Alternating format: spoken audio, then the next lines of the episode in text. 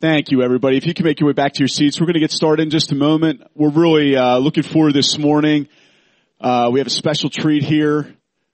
Our guest speaker, Tim Shorey, who is our Northeast regional leader on behalf of Sovereign Grace Churches, uh, the family of churches that we're a part of, is here to preach God's word to us. And um, man, it's so good to see you, church. I was just watching you out there fellowshipping and Love your joy. Love your excitement to see one another. And we got a lot to be excited about, don't we? With Christ dying on the cross for all of our sins and rising from the dead for us, we really truly are blessed. And, uh, I'm really looking forward to hearing the word this morning from my friend Tim. Uh, Tim and Gayleen are, have been friends of our church for many years now. In fact, I was thinking last night, I was talking with my wife Shannon about this and I think I shared this with you, Tim and Gayleen, before, but I believe I remember Tim and Gayleen and their family visiting Community Life Church in Cherry Hill where I was first pastoring many years ago. I remember me and Shannon and Lisa Halp and Daphne and Tom and Jill England. We were all there, I believe, on the first Sunday, Tim and Gayleen, I think, visited a Sovereign Grace church. And I remember you being over there, over to this side with your family of six, about two, three rows back, and Warren introducing you guys, and they were not yet a part of our family of churches, but were looking to be adopted in, as Tim was the senior pastor of uh, the, a church in Toms River, New Jersey, that since was adopted into our family of churches. And it's been a real joy, just the friendship through the years that's developed between us and our families and uh, Ben and Kelly and John and Kim and Shannon and I had dinner last night with Tim and Gayleen and they just spent time caring for our souls, caring for our marriages, making sure that uh, we're all doing well in the Lord. And I, am just so grateful for that.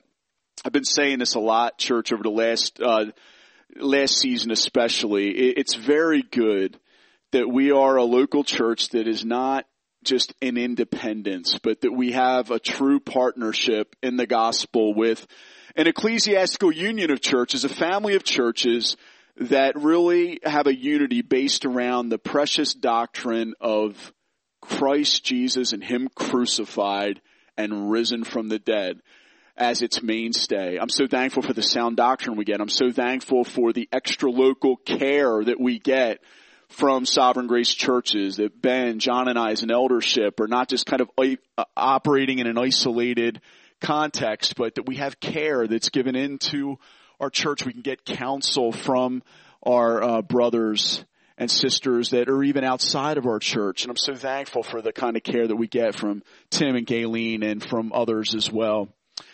It's a wonderful Sunday because Tim's going to be bringing a message this morning that he shared with us recently at our regional assembly of elders. He shared it with us as pastors and it's about how powerful ministry flows out from God's power through his weak people. Um, his power flows through weakness and listen carefully today because I believe the Lord's going to really encourage all of our hearts with how the Lord is on the move, even in the midst of the details of our lives that are really painful and difficult and challenging. And so we're in for a real treat. And I'm so thankful Tim's here. So Tim, if you could just come forward at this time and church, can we thank God for Tim? Thanks, buddy. One uh, one other detail. Uh, he did speak at the communication seminar yesterday, which was outstanding. And Ben informed me last night that those messages are online. Uh, Keith Valentine, thank you for uploading those messages. And so, if you weren't able to attend the communication seminar, it's gold, brothers and sisters, and would love for you to check that out and uh, benefit from that teaching. Thank you. Thank you, Tim. Oh yeah, sure. Well, hello everyone. It is it is really good to be back with you. Gayleen and I love to be here. We love to be with you. We love to worship with you. We love to learn with you and grow with you. Uh, we count it a privilege. I I want to greet you from Sovereign Grace Churches uh, and just let you know that the elders and churches in the Northeast region and throughout the country and world uh, love the partnership that we share uh, in the gospel. I want to greet you from Covenant Fellowship Church, uh, where I've been one of the elders for the last couple of years, and the brothers there and the church there uh, loves you all. You're really grandchildren, right? Of Covenant Fellowship. Yeah, so you're, this church is the grandchild of Covenant Fellowship uh, from years back. I greet you also from Risen Hope Church, which is a new campus that was sent out from Covenant Fellowship into Drexel Hill, uh, PA, just on the doorstep of Philadelphia in the Upper Darby Township, uh, where uh, this past September, uh, Covenant sent a group out and asked me to be the lead pastor of this new campus that God willing in a couple of years will be its own uh, self-sustaining local church. Uh, so I, I, greet you from all over the place uh, this this morning, and uh, just am grateful. I know uh, how much you all are on mission. I've been hearing about uh, Mario and Jen and the Croatia initiative, and it just I'm I'm a missionary kid. Grew up in Japan. My parents were there as missionaries and church planners for 20 years, and so I, uh, I have long had a burden for the world, for the global initiative of, of the gospel, and to hear what you are doing here through Jen, uh, through Mario and Jen, and the, the way that you are getting behind this mission uh, is simply exciting. Uh, it's exciting. I know there's other mission ideas and challenges, things that feel like they're stretching thin, and you're looking for wisdom. You're looking for God to guide you trying to figure out what's the wisest way forward, what's the best way forward. Sometimes it just feels like there are so many opportunities. Which one do you take? You know, where do you go and how do, how do you do this wisely and with discernment? So please know we're praying for you. Uh, uh, because none of us is infallible. None of us, none of us gets it all right. We need each other's input and insight. And above all, we need the Spirit's help and the Spirit's grace. So what I want to do before I preach is two things. First of all, uh, I want to deliver a gift uh, from the Sovereign Grace Northeast Regional Assembly of Elders. Last fall, uh, we voted to uh, give to the church here a $4,000 gift to help with the Mario and Jen residency this summer. And so I want to deliver that this morning to you. Uh, just it's a joy, a joy to be able to do this, uh, and it's just one expression of uh, partnership and brotherhood and fellowship and being in the mission together uh, for the glory of Christ. Uh, the other thing I want to do is pray. I want to pray for uh, you. I want to pray for your leadership. I want to pray for Mario and Jen and whatever God has before you. So let's just bow bow our hearts now. Our Father in heaven, we are amazed at your goodness. Um, we are astonished, O Lord, that you use us to accomplish your purposes in this world. Father, we know that you could send out a booming voice from heaven to every corner of this planet and reach everybody in a second of time. But that's not how you've chosen to do it. You've chosen to draw us to yourself, plant within our hearts a passion for Jesus and the gospel, and a love for the lost, and then give us a voice.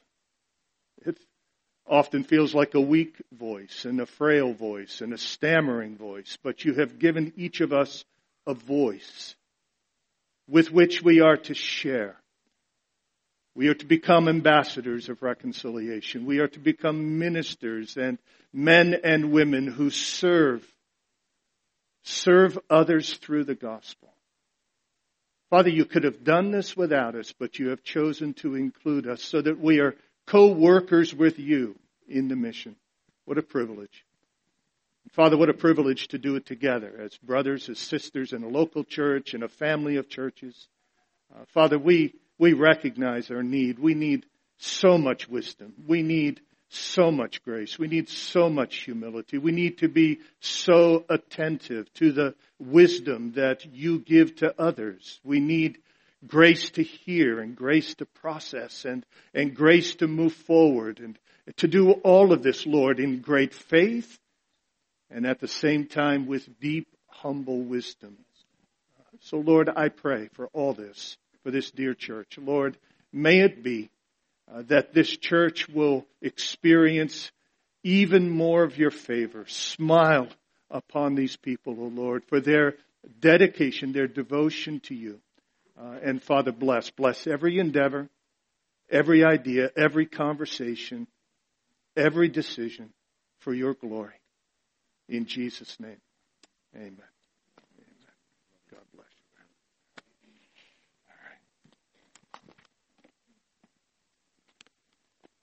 you.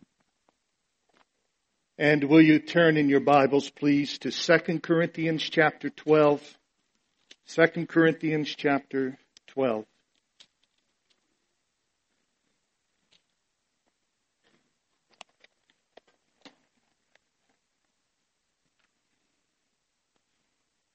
Going to read beginning in verse 7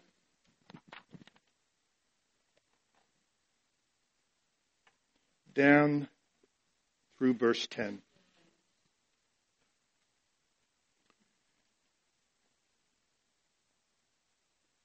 So to keep me from becoming conceited, because of the surpassing greatness of the revelations, a thorn was given me in the flesh, a messenger of Satan to harass me, to keep me from becoming conceited. Three times I pleaded with the Lord about this, that it should leave me, but he said to me, my grace is sufficient for you, for my power is made perfect in weakness. Therefore I will boast all the more gladly of my weaknesses, so that the power of Christ may rest upon me.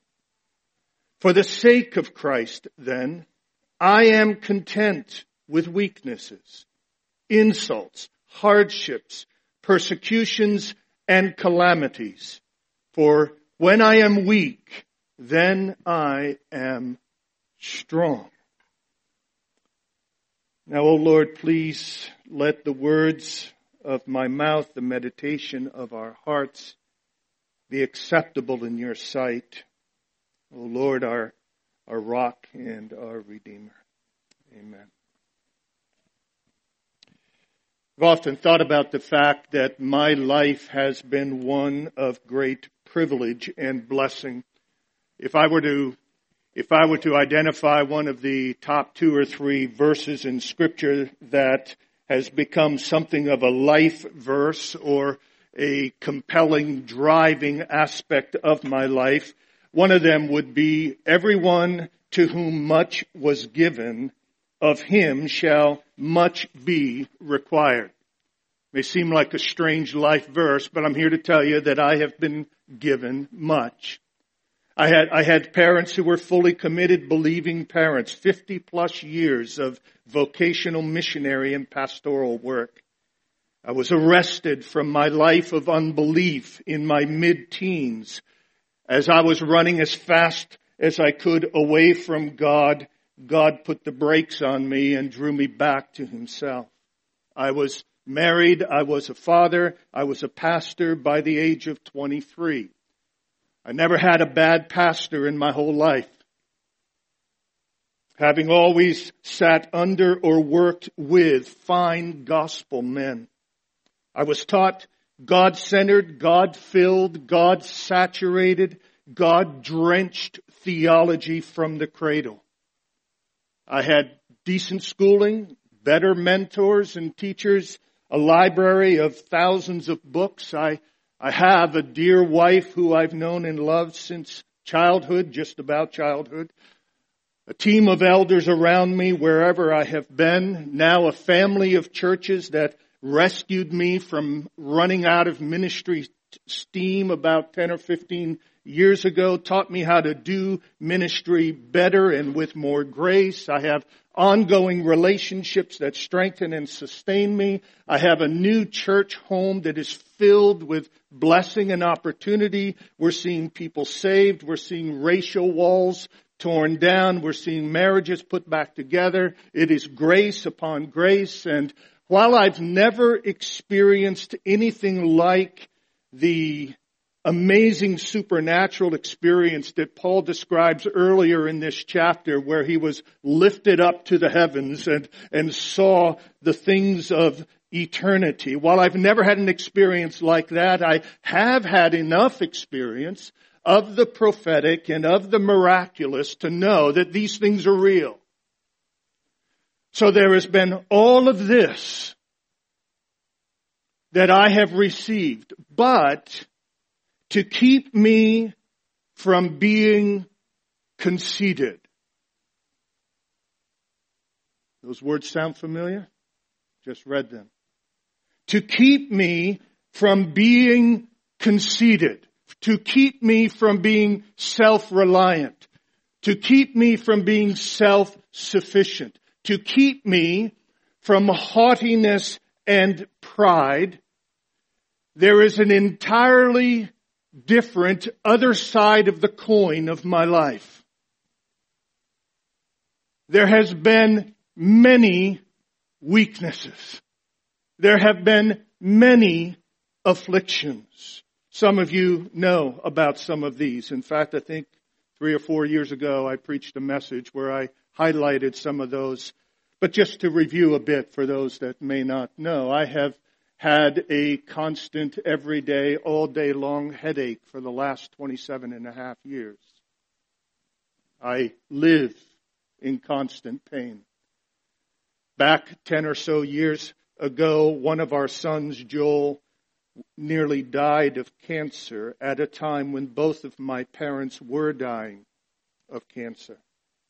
Four years ago, the loss of a pastoral role in the church that I had pastored for more than 20 years happened and in that moment we stepped out into a world of unknowns. We had no idea where we were going or what was coming next. We have children who have not yet come to faith in Jesus Christ.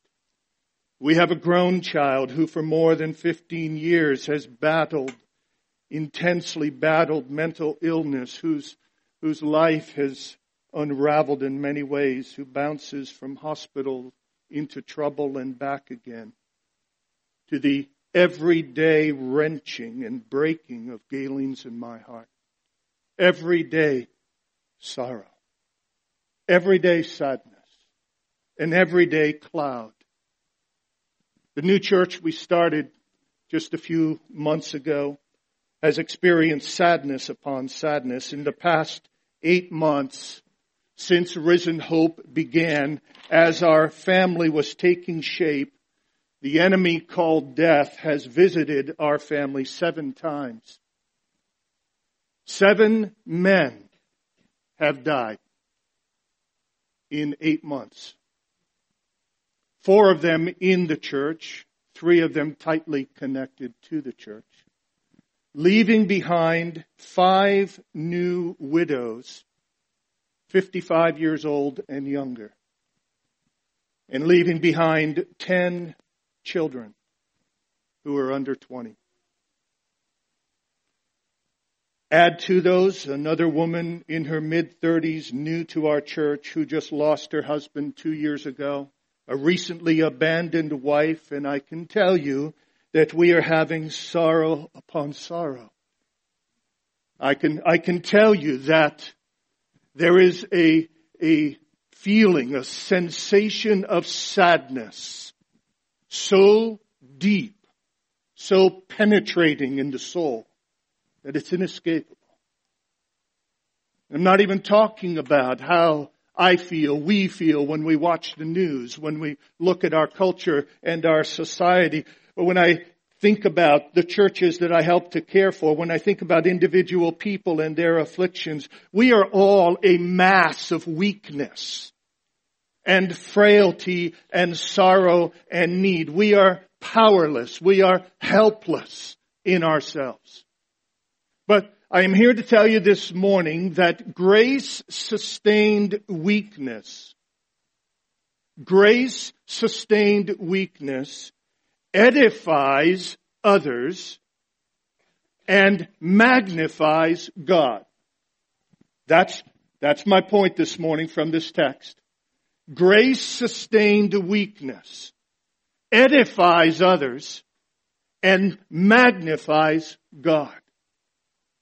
As we seek to do ministry, whether it's pastoral, whether it's children's ministry, whether it's reaching your neighbor for Christ, whatever the kind of ministry it may be, grace sustained weakness, you will find edifies others and it magnifies God. And as a result, it is something ironic and bizarre as it might sound, something we ought to celebrate and boast in.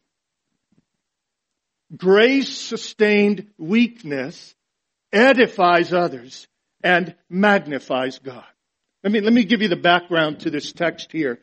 You might not be fully aware, but Paul the apostle and his ministry have been under attack. The Corinthians had experienced an invasion of some false teachers and some enemies of Paul, and they had come in and accused him of, of all kinds of things. And Paul is addressing that situation and in a rare move, but a necessary move, he begins to defend himself. He begins to defend his ministry. And so, as you read, especially through chapters 10 through 12 of 2 Corinthians, Paul defends his ministry certainly by including reminders to them of his work of his, the fruit of his labors, the spiritual experiences he had, his calling by Christ, and more. And then there's that reference I, I mentioned earlier in verse 1 and following where Paul had this incredible vision and these revelations from the Lord. He caught up to the third heaven and just saw things that were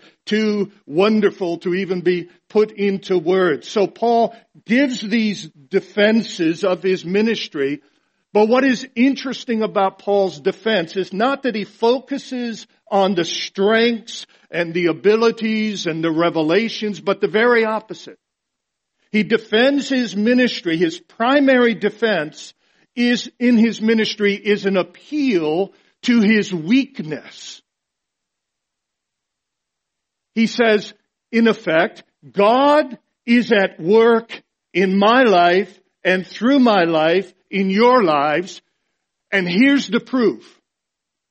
I am so weak that the only way God could, anything positive could ever happen in your life or anyone else's life is if God was functioning through my weakness. I am so needy. I am so helpless. I am so powerless that God is obviously the one who is doing the work. God, look at, well, just look at it. Look at chapter 11 and verse 21. Just go back there. To my shame, he says, I must say we were too weak for that, but whatever anyone else dares to boast of, I am speaking as a fool. I also dare to boast of that. Are they Hebrews? So am I. Are they Israelites? So am I. Are they offspring of Abraham? So am I. Are they servants of Christ? I am a better one. I'm talking like the madman. But how, you know, how is he a better one? Listen to what he says. With far greater labors, far more imprisonments, with countless beatings, and often near death. Five times I received at the hand of the Jews the forty lashes less one. Three times I was beaten with rods. Once I was stoned. Three times I was shipwrecked. A night and a day I was adrift at the sea on frequent journeys in danger from rivers, danger from robbers, danger from my own people, danger from Gentiles, danger in the city, danger in the wilderness, danger at sea, danger from false brothers, in toil and hardship through many a sleepless night, in hunger and thirst, often without food, in cold and exposure. And apart from other things, there is the daily pressure on me of my anxiety for all the churches. Who is weak and I am not weak? Who is made to fall and I am not indignant? If I must boast, I will boast of the things that show my weakness. The God and Father of the Lord Jesus, He who is blessed forever, knows that I'm not lying. At Damascus, the governor under King Aretas was guarding the city of Damascus in order to seize me, but I was let down in a basket through a window in the wall and escaped his hands. just notice that last part of this. Here is this man who is clearly a man, who is clearly tough, strong. He, he endured all of these things in a certain way. Physically, the Lord just had to infuse his body with strength. But here he is.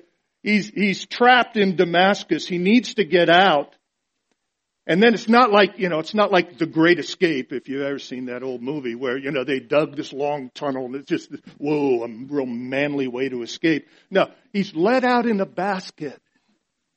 Here, Paul, climb in. you can just see Paul just kind of crunched up in this big old basket, let down over the wall of the city. That, it's just a picture of weakness.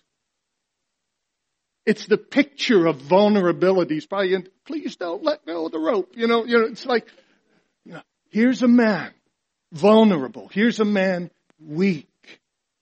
And yet he boasts in his weakness. And then in chapter 12, as I've said, he describes a remarkable supernatural experience and then he comes back to it and says, I bear in my person such weakness that God's strength is clearly on display. Brothers and sisters, there, there are five lessons I want us to learn from the text. Five lessons. Lesson number one.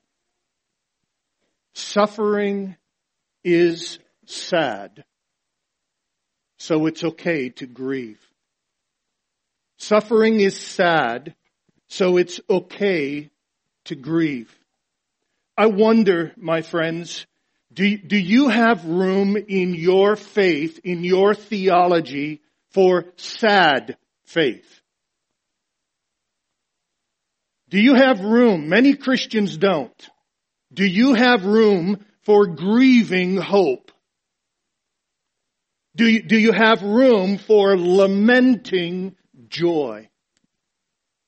The language of this text is sorrow language. It's sadness language. By definition, the things that Paul mentions in verses 9 and 10 are emotionally hard. They are sad. He mentions weakness. Well, what's weakness? Weakness is when you feel frail. You feel impaired and depleted. He mentions insults. Well, it's not an insult unless it's insulting. Unless it does some kind of wound to your spirit or to your heart. He mentions hardships. It's not a hardship unless it's hard. The Greek word that Paul uses speaks of that which constrains and stresses and, and inhibits. He speaks of calamity Friends, it's not a calamity unless it's calamitous. Unless it really is a severe trial that is squeezing the emotions and pressing in on the heart. He mentions persecution. It's not persecution unless it actually persecutes. That is, harasses and hurts and harms. He says that he pleads, verse 3, he pleaded three times for relief. You don't plead unless you are longing to be released. You don't plead unless you're earnest. Paul did not wear a smiley face. Paul did not live his life as the spiritual equivalent of John Wayne or Jason Bourne. He was a man who felt sorrow and sadness. He says in chapter 4, we are afflicted in every way, but not crushed. We are perplexed, but not driven to despair. We are persecuted, but not forsaken. We are struck down, but not destroyed. That's the language of sorrow. In chapter 6, he says, he was sorrowful, yet always rejoicing. Sorrowful. Do you have a category for that? I mean, a real Big category for that. Sad faith. Paul was a weeping man. There are, there's a dozen times in the New Testament that we read about Paul crying. I serve the Lord, he says in Acts 20. I serve the Lord with all humility and with tears and trials.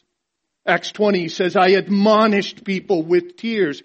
2 Corinthians 2, I wrote to you out of much affliction and anguish of heart with many tears. Philippians 3 says, for many of you, many of whom I have told you often and now tell you, even with tears, walk as enemies of the cross of Christ. 2 Corinthians 12, a little bit later, Paul is ready to mourn he says, over those who have sinned and not yet repented. In Romans 9, he says, I have unceasing anguish in my heart. This was a weeping man. You've heard of Jeremiah, the weeping prophet. This is Paul, the weeping apostle. And both Jeremiah and Paul were like Jesus, who is the weeping savior. Man of sorrows. What a name for the son of man who came. At times Jesus' heart just throbbed with pity. He was moved with compassion. He was given at times to tears and sighs. Hebrews 5 says that during the days of his flesh, he offered up prayer and supplication with loud cries and many tears. Loud cries and many tears. Most likely that's referring to Jesus in Gethsemane, to his hour of deepest trial. But isn't it interesting and perhaps mysterious that in his hours of triumph, he wept as well? John chapter 11, his friend Lazarus has died. Jesus knows what he's going to do. He's coming onto the scene in Bethany, ready to raise Lazarus from the dead. He knows what he's going to do. But when he sees the grief, when he sees the misery, when he thinks and considers on the fact that all of this grief and all of this misery are the result of sin and the result of Satan, his heart is greatly troubled. And Jesus wept. Jesus wept. He knew what he was going to do. He knew he was about to raise Lazarus from the dead, and yet he paused to allow the lamentable sorrow, the dreadful outrage of this thing called death to affect him. And he just cried. He just cried. Too often we Christians don't do that. We, we jump too quickly to the remedy we jump too quickly to, well, resurrection's going to happen. Jesus knew that.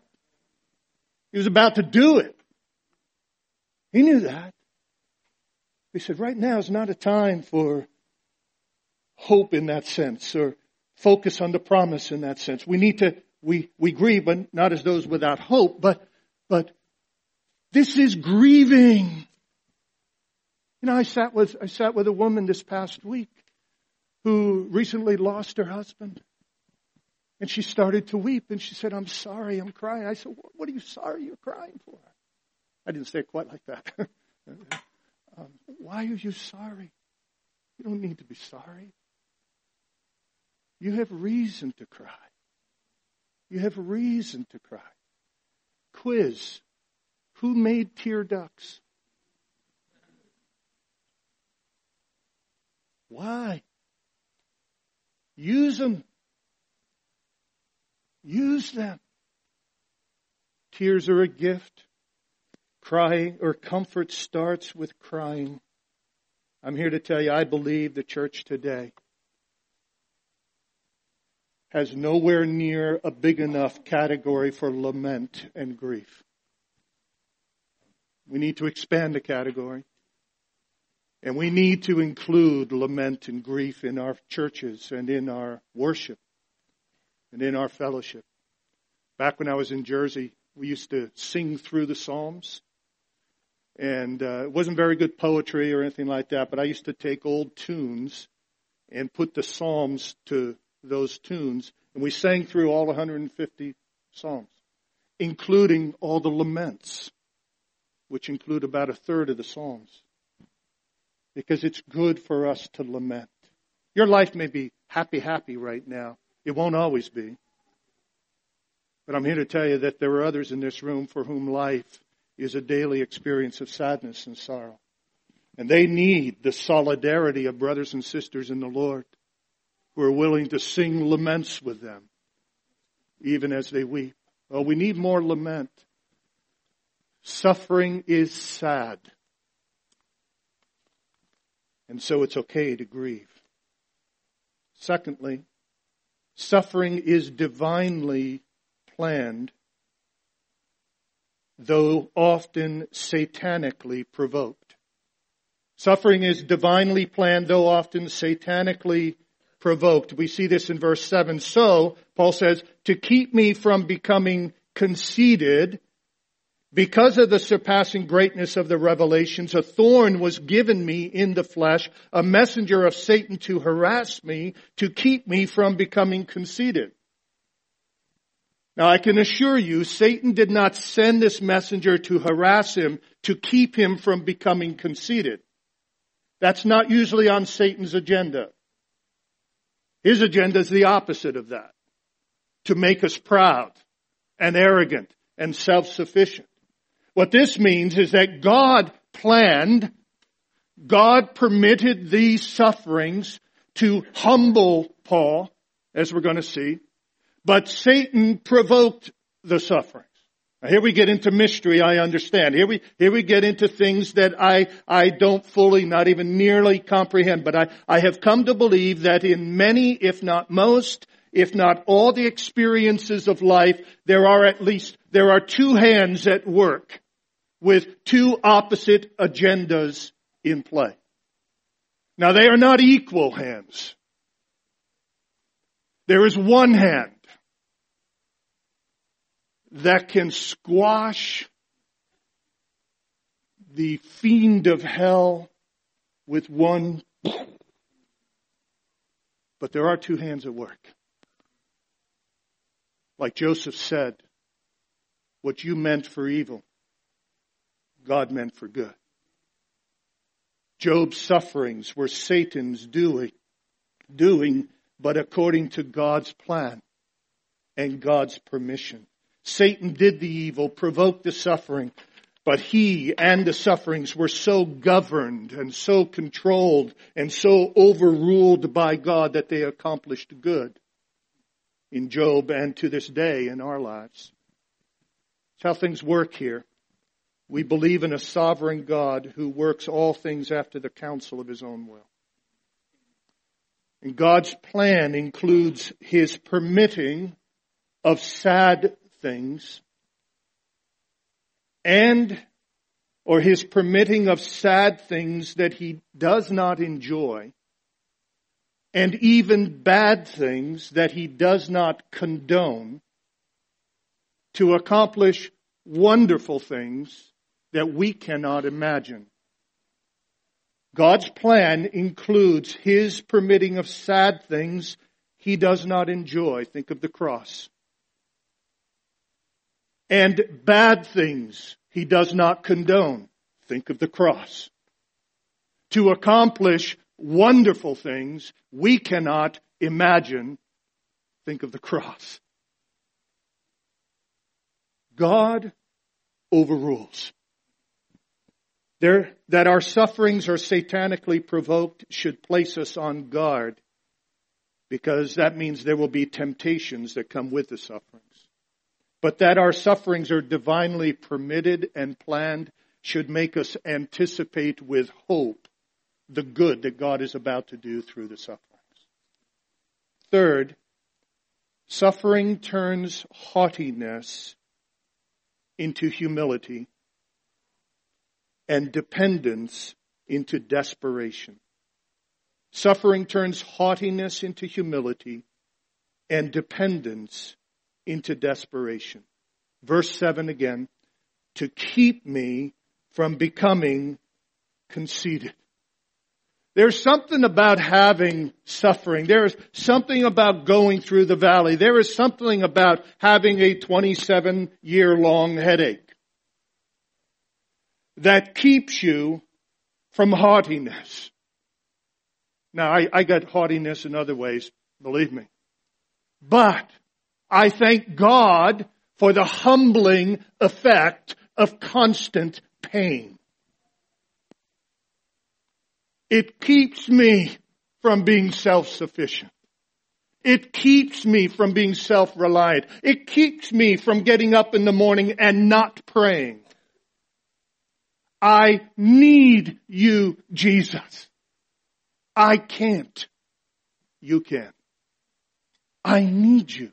And, and it's not just that it humbles, it moves us from dependence to desperation. If you just go back real quick to chapter 1, chapter 1 and verse 8. We do not want you to be unaware, brothers, of the affliction we experienced in Asia, we, for we were so utterly burdened beyond our strength that we despaired of life itself. Indeed, we felt that we, it, that we had received the sentence of death, but that was to make us rely not on ourselves, but on God who raises the dead. No, notice what Paul says here. We, we despaired of life itself. He said, we, we were absolutely out of resources, humanly speaking. There was no hope for us here below. There, we, we had no escape. There was no way of getting out of this. But that was not so that we would go into despair, but into desperation. So that we would rely on God. Do you know what it's like to be desperate for God? Do you, do you know what it's like in your experience in your life to be at a point where you look at something, you say, I can't do anything about this. I can't fix it. I can't correct it. I can't say anything. I can't do anything. I can't decide anything. There's nothing I can do except pray. It's a wonderful place to be in. One man calls it the mercy of desperation. Sometimes you get so desperate that you don't even know how to pray. Sometimes you get so desperate and you pray so often that you get tired of praying. I know what it's like. Certain afflictions and trials in my life where I don't even feel like praying anymore. You been there? I'm tired of the words coming out of my mouth. Tired of the desperation. I just keep saying, Oh God, help. God, do what I can't do. Come rescue. Sometimes it doesn't even go that far. Just, oh God, help. You been there?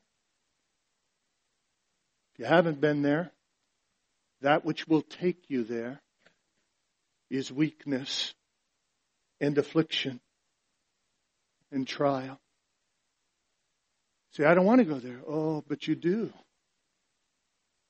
It's the best place to be. For when you are weak, then you are strong. For when you are desperate for God, God draws near. Who do I have in heaven but you, O Lord, and who on earth beside you? That's desperation. Lord, if I don't have you, I've got nothing. I've got nothing. Friends, that's the truth whether we realize it or not. If we don't have him, we got nothing. Problem with many of us is that we have so much other stuff, or we think we do, that we have lost sight of the fact that he and he alone is enough. And He is our sufficiency. He is our adequacy. He is our contentment. Contentment is not being satisfied with what you have. Contentment is being satisfied in God even if you have nothing. And you don't get there until you have nothing. Until you have less and less. Paul says, suffering is the path to humility and desperation.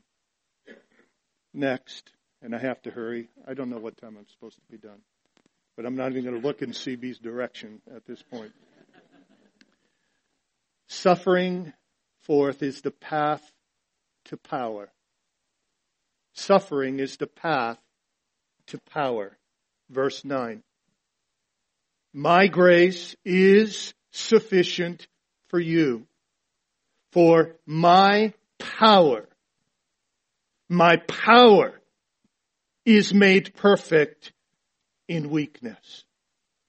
My power is made perfect in weakness. There is a direct connection between the experience of weakness and suffering and sorrow and an experience of the power of Christ. Suffering is the path to strength. Jesus says, my power is made perfect in weakness.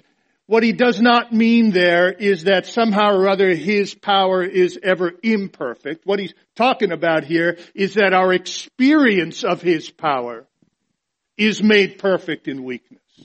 His power is perfect. He is the omnipotent one. The problem is, is that so long as we are strong, we don't sense, we don't feel the effect we don't have perfected within us, matured within us, developed within us an awareness of the power of Christ and the sufficiency of Christ. Christ's grace and His power come to us with afflictions. It is as we are afflicted, grace comes. It is as we are weakened and know our weakness, Power comes with the knowledge. This, this means, brothers and sisters, that suffering means more than a need for grace. It is a means of grace. Your suffering doesn't just mean you need grace. No, your suffering means God's about to pour grace into you. God is going to give you more and more and more grace. I heard somebody say recently, God will not protect us from that which will perfect us. God will not protect us from that which will perfect us. God is not going to preserve my life from suffering. If in fact suffering is going to lead me to a place of greater grace, greater knowledge, greater joy, greater confidence in His strength. It is better to be sick and strong than to be well and weak. Suffering leads to strength. And folks, it's not, it's not just that there are, you know, there's, how would I put it, five pounds of suffering and five pounds of grace given to kind of match the suffering. So at the end of the day, okay, it kind of evened out and where we were, we were or we are where we were yesterday. No, it's five pounds of suffering, five pounds of grace somehow work together to produce 15, 20 pounds of grace. The two together multiply the grace in us. So that at the end of the day, you are actually stronger in the grace of God than you were the day before. This is, tribulation produces patience and endurance and character and hope. What, what's Paul saying? Paul's saying tribulation and trial grow us. They, they make us stronger. They make us better. They fill us with greater and greater hope. I love being old because being old, I now can look back on a lifetime of God's faithfulness. I have seen God fulfill His promises over and over again through all kinds of trial. Tribulation has produced hope. A God who has been so faithful is not going to stop now. That's who he is. I, I am stronger than I ever would have been if I had never suffered. That's why Paul says, most gladly therefore, I will boast. I will glory in my weaknesses. For when I am weak, then I am strong. Fifth, finally, our suffering, our grace sustained suffering, affects those whose lives we are trying to touch. Our suffering, our grace sustained suffering, affects those whose lives we are trying to touch. It does that first of all, suffering in this way, that suffering shapes our ministry to others. Ministry, folks, is suffering.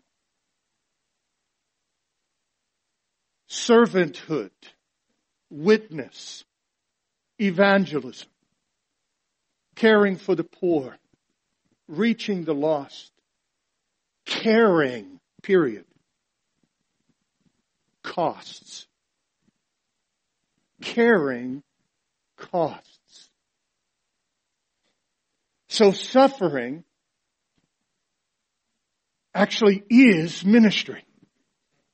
Ministry is suffering. Many joys, many delights, but ministry by definition, service by definition involves cost and sacrifice and hardship. So a Christian then who is committed to a life of caring, a, a, Christian who is committed to a life of service is committing himself or herself to a life of sorrow. It's, it's kind of like having children. Only you don't know this very well at the start. But as soon as you decide to have a child, you have decided, whether you realized it or not, that you were adding a certain measure of sorrow to your life.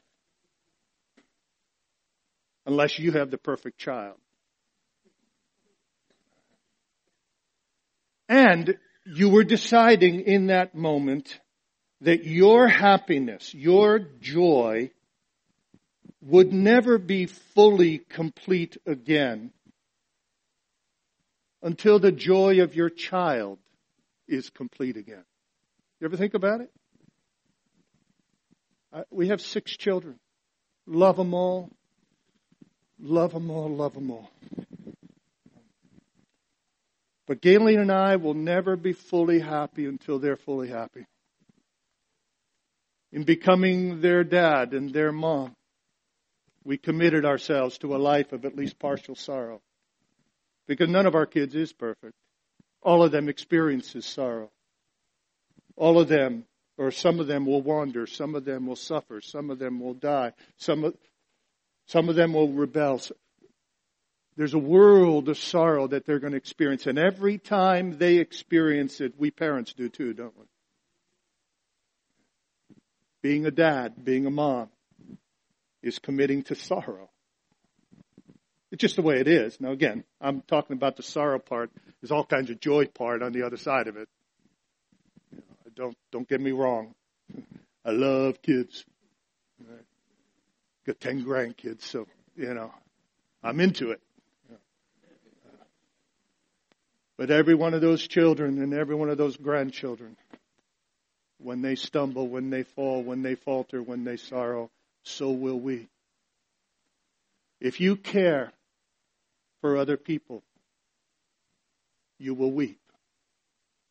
Read years ago about a, a pediatric oncologist, doctor for children with cancer, who took his own life, jumped from a high rise office window left a note that said simply, It hurts too much to care, and it hurts too much not to care. As Christians, we are those who have been called to care. To care.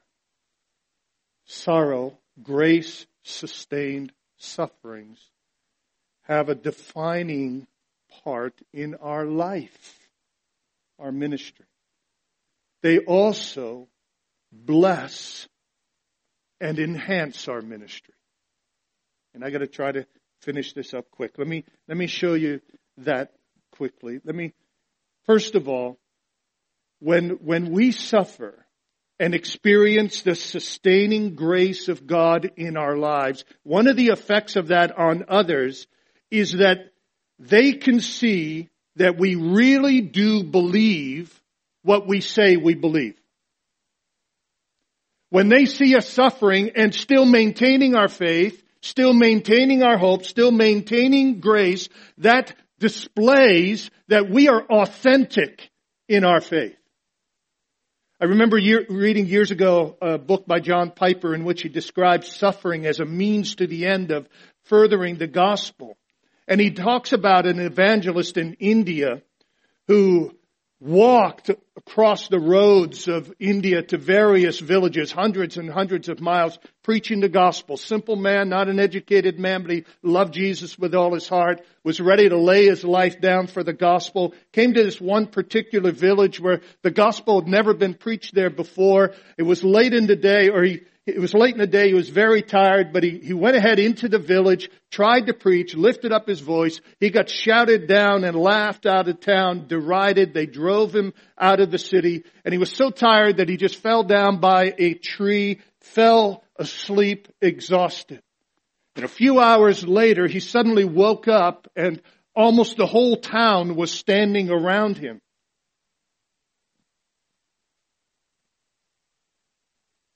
And they said to him, We came out to see what kind of man you were. And when we saw your blistered feet, we knew you were a holy man. We want you to tell us why you got blistered feet to come talk to us. And he gave them the gospel, and by one account, the whole village believed. Brothers and sisters, suffering blistered feet and broken hearts. Suffering in which we are sustained by the grace of God moves people. It affects them. It proves to them that we believe what we say we believe. And it affects their hearing, their attention. Seems like I almost told you the story once about uh, Dr. David Jeremiah. Did I, did I tell you that story? When he had cancer years ago. The radio preacher had cancer. Uh, well, must be 20 years ago now, and and went off the air uh, when he had the cancer, and months later came back on the air, and and he started to get letters from listeners uh, after uh, the radio program had renewed, and the letters were saying things like this: uh, Dr. Jeremiah Uh, we just want you to know that your preaching, since your cancer, your preaching just seems to be much more effective and powerful and sensitive. The only, the only thing was, folks, that the, the messages that were being played on the radio were recordings of messages from before his cancer. What had changed? Not him, but their perception of him their sense that he was a man who'd gone through suffering and come through it on the other side. They listened with more attention. If you want to affect people, don't run from your sufferings. Embrace them. Embrace them. Receive them as an act of God in your life for His glory and understand that as grace sustained suffering goes on in your life, people will pay more attention to what you have to say. And with this I do close. As they witness God's grace in your life, they will be comforted to face the sufferings of their life. Paul says this in chapter 1 says, We have been comforted with a comfort from God that we may comfort others with that same comfort. It's a, it's a very humbling thing, but it's the truth. Some of you have heard me say this before, I think. That if you were to measure the effect of different parts of my ministry in the last 15 or 20 years, think it's accurate to say that the most effective part of my ministry is my headache. That my headache and the sustaining grace of God in my life through pain for 27 years has done more good to produce hope and comfort in others than anything I've ever preached. That's humbling. So, Tim, what's powerful about your ministry? Pain, you know, you know, headache. But I'll tell you what, If that is true, then I'm here to tell you, most gladly will I boast in my weakness.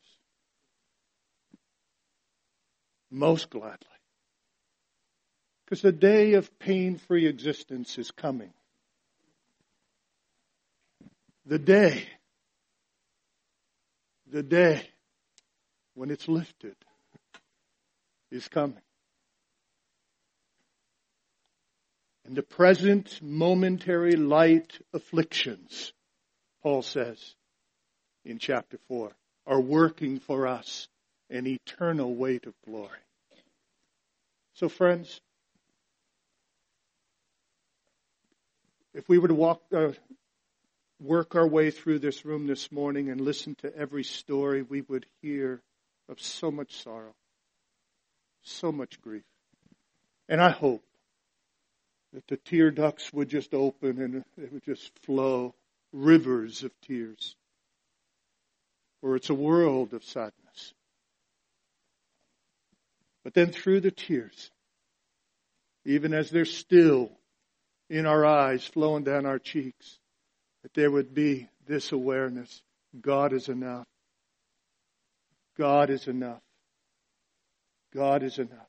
Lord, give me grace, sustain me in my weakness. For when I'm weak, then I am strong. And when I am sustained by your weakness, you get glory. Others get encouraged and strengthened. And that's enough. That's enough. Oh Lord, give us, give us this faith, O Lord. For Lord, we, we do not want to be those who live in denial. We don't want to be those who make believe. We want to live in the real world and cry real tears. But we want to weep in hope. We want to lament with joy. We want to be sorrowful, yet always rejoicing. We embrace weakness so that we can be strong. O oh Lord, to your glory, to the honor of Jesus, we pray. Amen.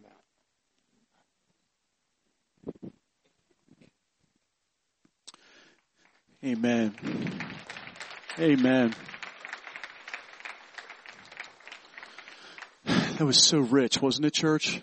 And I think I think there's a great connection. Tim mentioned it the depth that we're experiencing of wisdom from above that's coming is coming through a broken man, a man who has just been much, much afflicted. And we're getting vintage wisdom from the Lord. And Tim, thank you for this word. It was so rich and meaningful. And uh, Christ Community, uh, the one thing I wrote down in my notes in relation to, I, I was so moved by that story of that that Indian evangelist, weren't you, of traveling hundreds of miles with bare feet and getting blistered feet for the gospel. And I, I just thought to myself, may it, may it be said of us as a local church that we, we love Jesus so much and we believe in him so strongly that Christ Community Church is the church with blistered feet, if you will. That, that that would be a spirit that marks us. Ministry that is God's power through weakness. And I just want to thank you, church, for your love for Christ and close with this thought from 2 Corinthians 12, the passage Tim just preached. Hear the risen Christ say to you all in parting, my grace is sufficient for you. For my power is made perfect in weakness.